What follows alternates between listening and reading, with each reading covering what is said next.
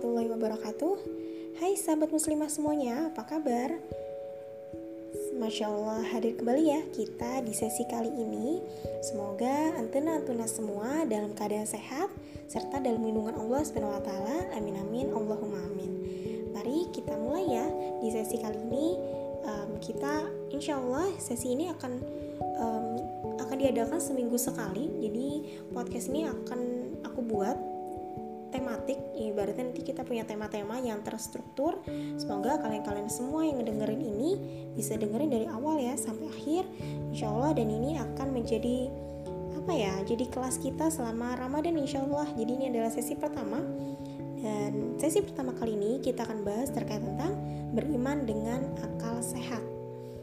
Wah apa ya beriman dengan akal sehat? Kita paham dong sebagai seorang muslim kita beriman kepada Allah itu adalah bentuk cinta kita kepada Allah. Bukan begitu? Karena kita paham bahwa cinta pada Allah dan Rasul itu dibuktikan dengan ketaatan. Tapi, apakah cinta kita sudah punya power? Kalau misalkan kita bertanya, apakah sudah punya power, sudah punya the power of love, bagaimana cara mewujudkannya?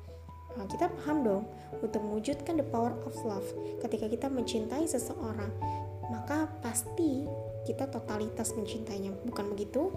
Ketika kita mencintai laki-laki atau mencintai orang tua kita mencintai lawan jenis kita mencintai hewan peliharaan kita kita pasti totalitas mencintai. Betul?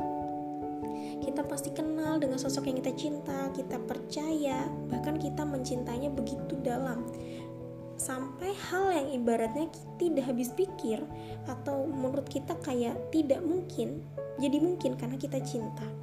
Nah, di sesi kita kali ini untuk meraih ilmu bagaimana cara mengelola cinta yang tepat yang mana kita paham bahwa cinta itu seperti apa kita akan masuk ke sesi kali ini yaitu beriman dengan akal sehat oh ya sebelumnya kalian masih ingat gak um, dulu ada berita mungkin udah lama banget ya berita tentang disertasi menuai kontroversi tentang salah seorang dokter dari universitas ternama yang dia kontroversi itu mengatakan bahwa yang hasil zina masih ingat ya? Um, aku nggak akan bahas panjang lebar terkait tentang disertasi itu. Um, aku cuma mau ngasih topik aja bahwa bagaimana tanggapan kalian melihat ada disertasi. Disertasi itu kan satu hal yang ibaratnya sudah dilakukan dengan penelitian-penelitian tertentu ya. Betul? Tapi kenapa di disertasi itu malah ngebahas sesuatu yang ibaratnya aneh? Pertanyaan kita, benar nggak sih hasil disertasi itu? Kalau misalkan di situ kan ada topik ya pembahasan bahwa zina itu tidak terkategori zina kalau mereka atas dasar sama-sama suka, dan segala macam. Coba kalau kita pikirkan. Sehingga itu mendapatkan kesimpulan dari hasil disertasi tadi, kenapa dikategorikan sebagai menuai, menuai kontroversi? Karena kita dapat menyimpulkan secara secara kasat mata bahwa zina itu jadi halal. Kok jadi seperti itu ya? Nah, ini yang perlu kita pahami bahwa apa yang harus kita lakukan sebenarnya? Kalau teman-teman semua nih, sahabat-sahabat muslimah semua di luar sana yang mendengarkan ini, ketika kalian mendapatkan fakta bahwa oh zina itu halal, apa yang respon kalian lakukan? Apa yang kalian terbesit di pikiran kalian ketika dikatakan bahwa zina itu halal? Pasti kalian merasa bahwa ah kenapa? Walaupun ada yang belum hijrah ya, orang yang belum hijrah aja mikir yang enggak lah, itu kan sudah sesuatu hal yang salah. Nah, kenapa kita bisa menarik kesimpulan seperti itu? Bahkan kita jadi bahkan ini bukan masalah hijrah nggak hijrah. Kita tahu mana yang benar mana yang salah. Kita tahu mana yang baik mana yang enggak. Nah baik dan benar atau salah dan tidaknya itu kenapa kita bisa menyimpulkan seperti itu? Coba deh kalau sahabat muslimah semua pikirkan. Bagaimana caranya kita tuh bisa tahu bahwa itu tuh salah dan itu tuh benar? Kenapa? Ada yang tahu Iya, betul sekali. Berpikir. Kita karena berpikir. Karena kita berpikir itu salah, maka itu jadi salah. Nah, ternyata setelah kita telusuri mendalam bahwa berpikir itu ada tingkatannya. Jadi, sahabat muslimah di luar sana, um, kita harus paham bahwa ternyata berpikir itu ada tingkatan-tingkatan tertentu dan coba kita introspeksi diri kita kira-kira itu sudah masuk mana ya yang pertama berpikir dangkal apa tuh? Berpikir dangkal. Nah, namanya juga contoh ya kayak laut aja. Laut dangkal itu terkategori dangkal kenapa? Karena kita hanya melihat dari permukaan. Kita melihatnya hanya pendek jadi mikir pendek bahasanya. Sehingga dia dikategorikan sebagai berpikir dangkal. Berpikir dangkal ya karena kita hanya ngelihat dari permukaannya. Contoh kayak misalkan ditanya nih kalian lahirnya dari mana? Dari mana asal kalian? Pasti jawaban kita apa ya dari mak bapak kita lah. Dari bapak ibu kita lah. Terus ibu bapak kita dari mana? Ya dari nenek kita lah nenek kakek kita. Begitu seterusnya. Ketika kita menjawab hal seperti itu maka jawaban kita itu terkategori sebagai pemikiran dangkal. Oke, sudah sudah memahami? Sekarang. Yang kedua, ada namanya berpikir mendalam. Oke, berpikir mendalam ini nih biasanya ketika kita diajukan pertanyaan, kita itu benar-benar menjawabnya dengan detail sampai saking detailnya itu ke dalam-dalam itu diulik kayak itu bahasanya. Contoh, Kayak misalkan ya, dari mana manusia berasal? Oh, manusia itu berasal dari sperma dan ovum yang bersatu dan terjadi pembuahan membentuk dan segala macam bla bla bla blanya. Itu tuh namanya berpikir mendalam. Wah, ini pernah nggak teman-teman semua atau sahabat muslimah di luar sana itu berpikirnya seperti itu? Kalau kalau aku nggak nggak sampai ke sana ya, kayaknya masih masih masih level satu deh kayaknya ya. Nah, ada nih level lagi yang ketiga, berpikir cemerlang. Wah, apa nih berpikir cemerlang? Jadi, berpikir cemerlang itu kalau kita ditanyakan sesuatu, kita bisa menjangkau apa-apa yang dibalik dibalik pertanyaan itu. Contoh, kalau yang diteliti adalah manusia, maka orang itu akan berpikir mendalam dan dan tidak hanya mengulik apa-apa yang di dalam manusianya, tapi kalau misalkan kita sudah menggunakan cara berpikir yang cemerlang tadi, kita bisa menemukan ada sesuatu di balik fakta itu contoh. Kalau ditanya dengan pertanyaan yang sama, dari mana manusia berasal? Kita tidak hanya menjawab dari sperma dan ovum. Kalau misalkan kita menjawabnya hanya dari sperma dan ovum, itu masih terkategori berpikir mendalam. Tapi kalau kita berpikir cemerlang, kita akan menjawabnya lebih lagi.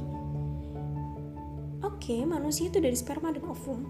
Lantas pertanyaan yang kedua, sperma ovum dari mana? Dari laki-laki dan perempuan laki-laki dan perempuan itu bisa ada karena adanya proses pembuahan yang terjadi oleh orang tuanya. Orang tua siapa?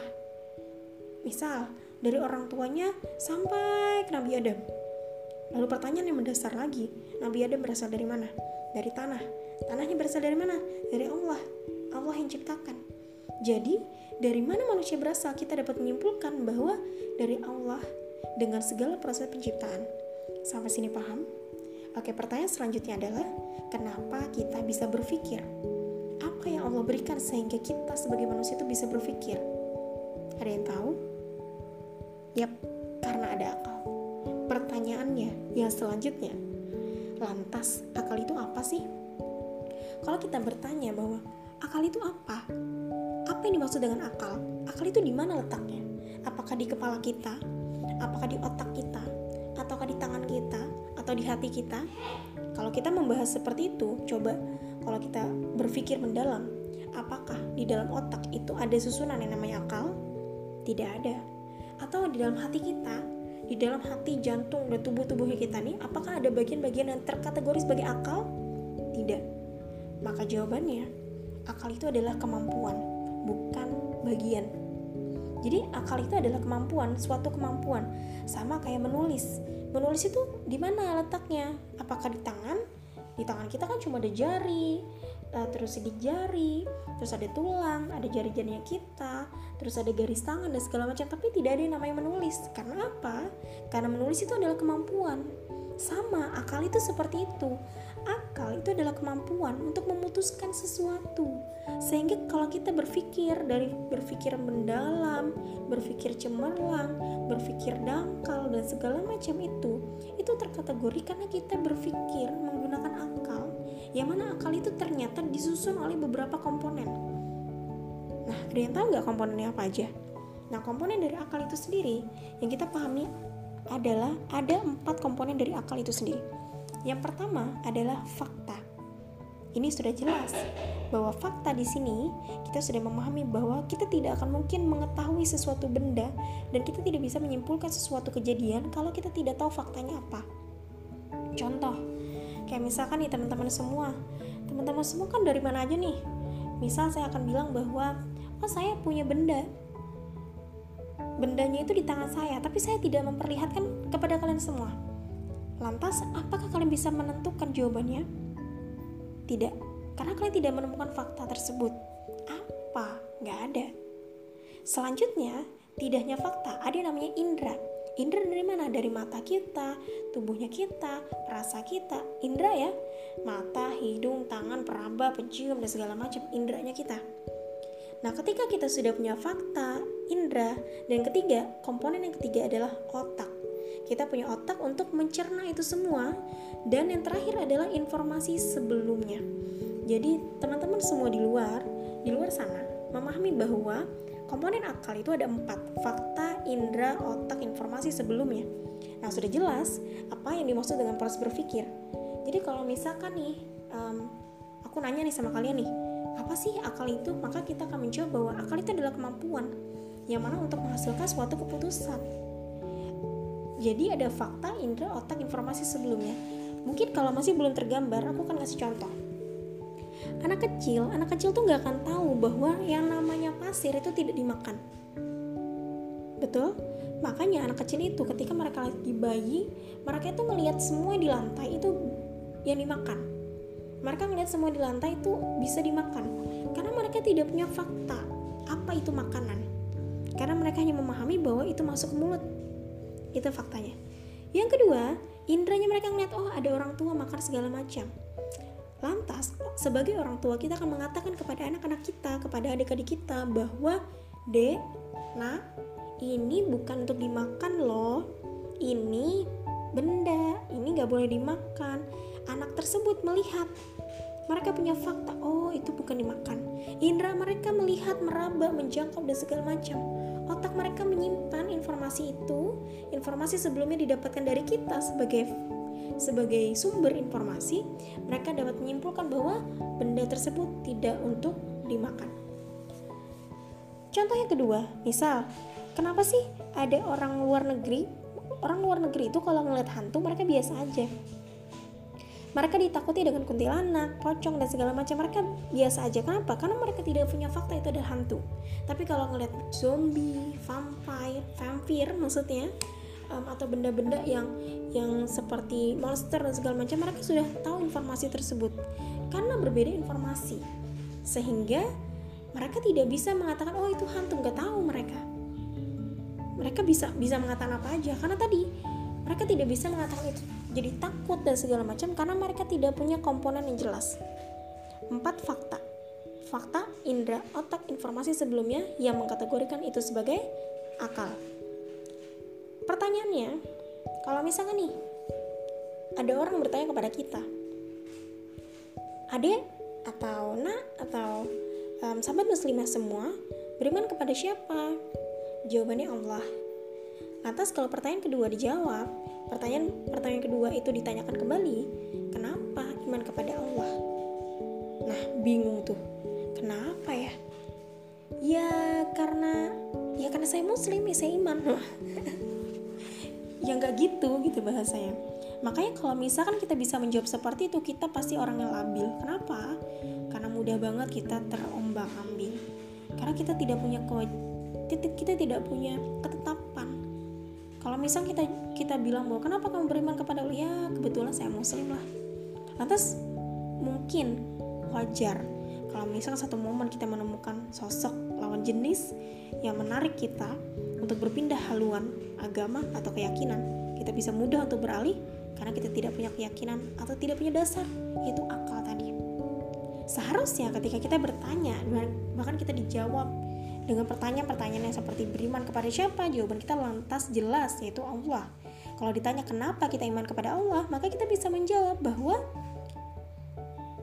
dalilnya itu adalah kita bisa melihat bahwa silih bergantinya siang dan malam terdapat tanda-tanda kebesaran Allah bagi orang-orang yang berpikir kita jelaskan dalilnya bahwa tidak mungkin ada orang menciptakan kita.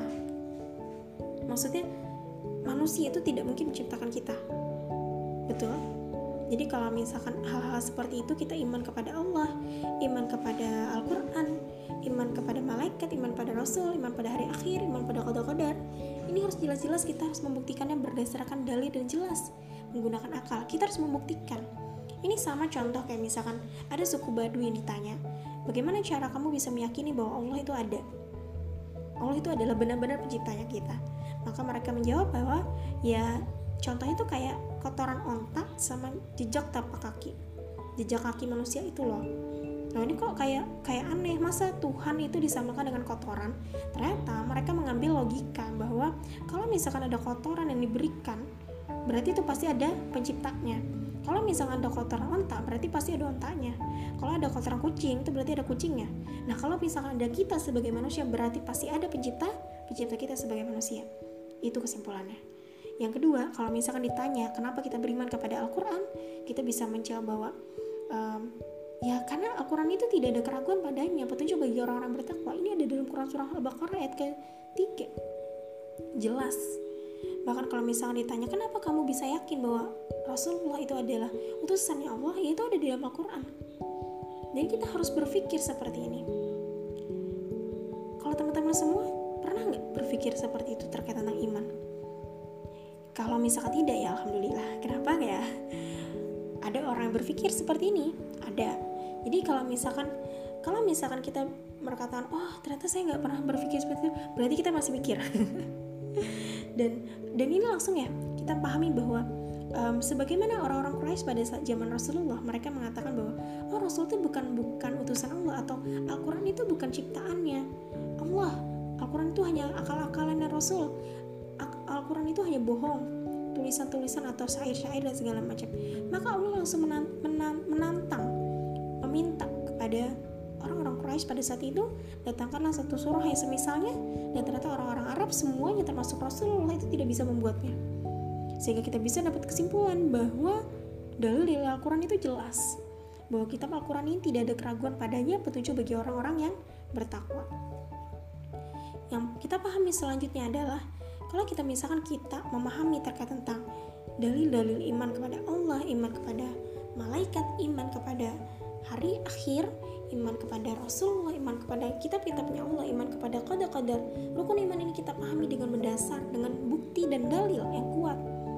Maka kita pasti tidak akan mungkin ragu terhadap keyakinan kita. Dan kita tidak akan mungkin untuk beralih keyakinan itu. Sama seperti kita berpikir pada aspek syariah. Kayak misalkan ketika ada perintah bagaimana iman kepada Allah melalui perintah menutup aurat, Bagaimana iman kita pada perintah salat, zakat, dan puasa? Bagaimana iman kita pada larangan minuman hamar? Dan segala macam. Ini terjadi kalau misalnya kita berpikir menggunakan akalnya kita. Itu pasti kita sudah memahami dari dalil Al-Quran. Ini pentingnya kita berpikir menggunakan menggunakan akal. Banyak hal yang harus kita pahami terkait tentang tentang berpikir menggunakan akal. Nah, realitas dari hasil berpikir yang benar kita paham bahwa ketika kita berpikir secara benar kita pasti akan menghasilkan sesuatu hal yang produktif. Tidak mungkin yang aneh-aneh tidak mungkin yang salah dan tidak mungkin menyimpang atau menyimpang dari aturan yang Allah sudah berikan. Dan sebagai sebagai manusia hambanya Allah kita pasti berpikir menggunakan akal. Um, lalu bagaimana caranya kita bisa tahu itu akal itu? Maka kita harus belajar dengan benar. Kita harus mencari tahu informasi yang benar dan informasi itu harus diluruskan. Nah informasi sebelumnya ini kalau misalkan kita contoh kita nih mau belajar mau belajar bahasa Arab di laptopnya kita tapi sedangkan di laptop kita tuh nggak ada aplikasi bahasa Arab. Mau sampai kapan pun kita nggak akan bisa belajar bahasa Arab di laptop kita karena tidak pernah ada bahasa Arab di laptop kita. Maka supaya kita bisa belajar kita menginstal aplikasi tersebut di laptop kita kita hapus instalan yang lama. Begitulah dengan otaknya kita akalnya kita. Ketika kita masih memiliki informasi yang salah maka kita harus buang informasi tersebut dan kita ganti informasinya dengan informasi yang baru dan bagaimana cara mendapatkan informasi baru makanya yuk ngaji Yuk ikuti sesi berikutnya, insya Allah di kelas berikutnya. Jazakallah khairan kasir kepada semua yang telah mendengarkan. Assalamualaikum warahmatullahi wabarakatuh.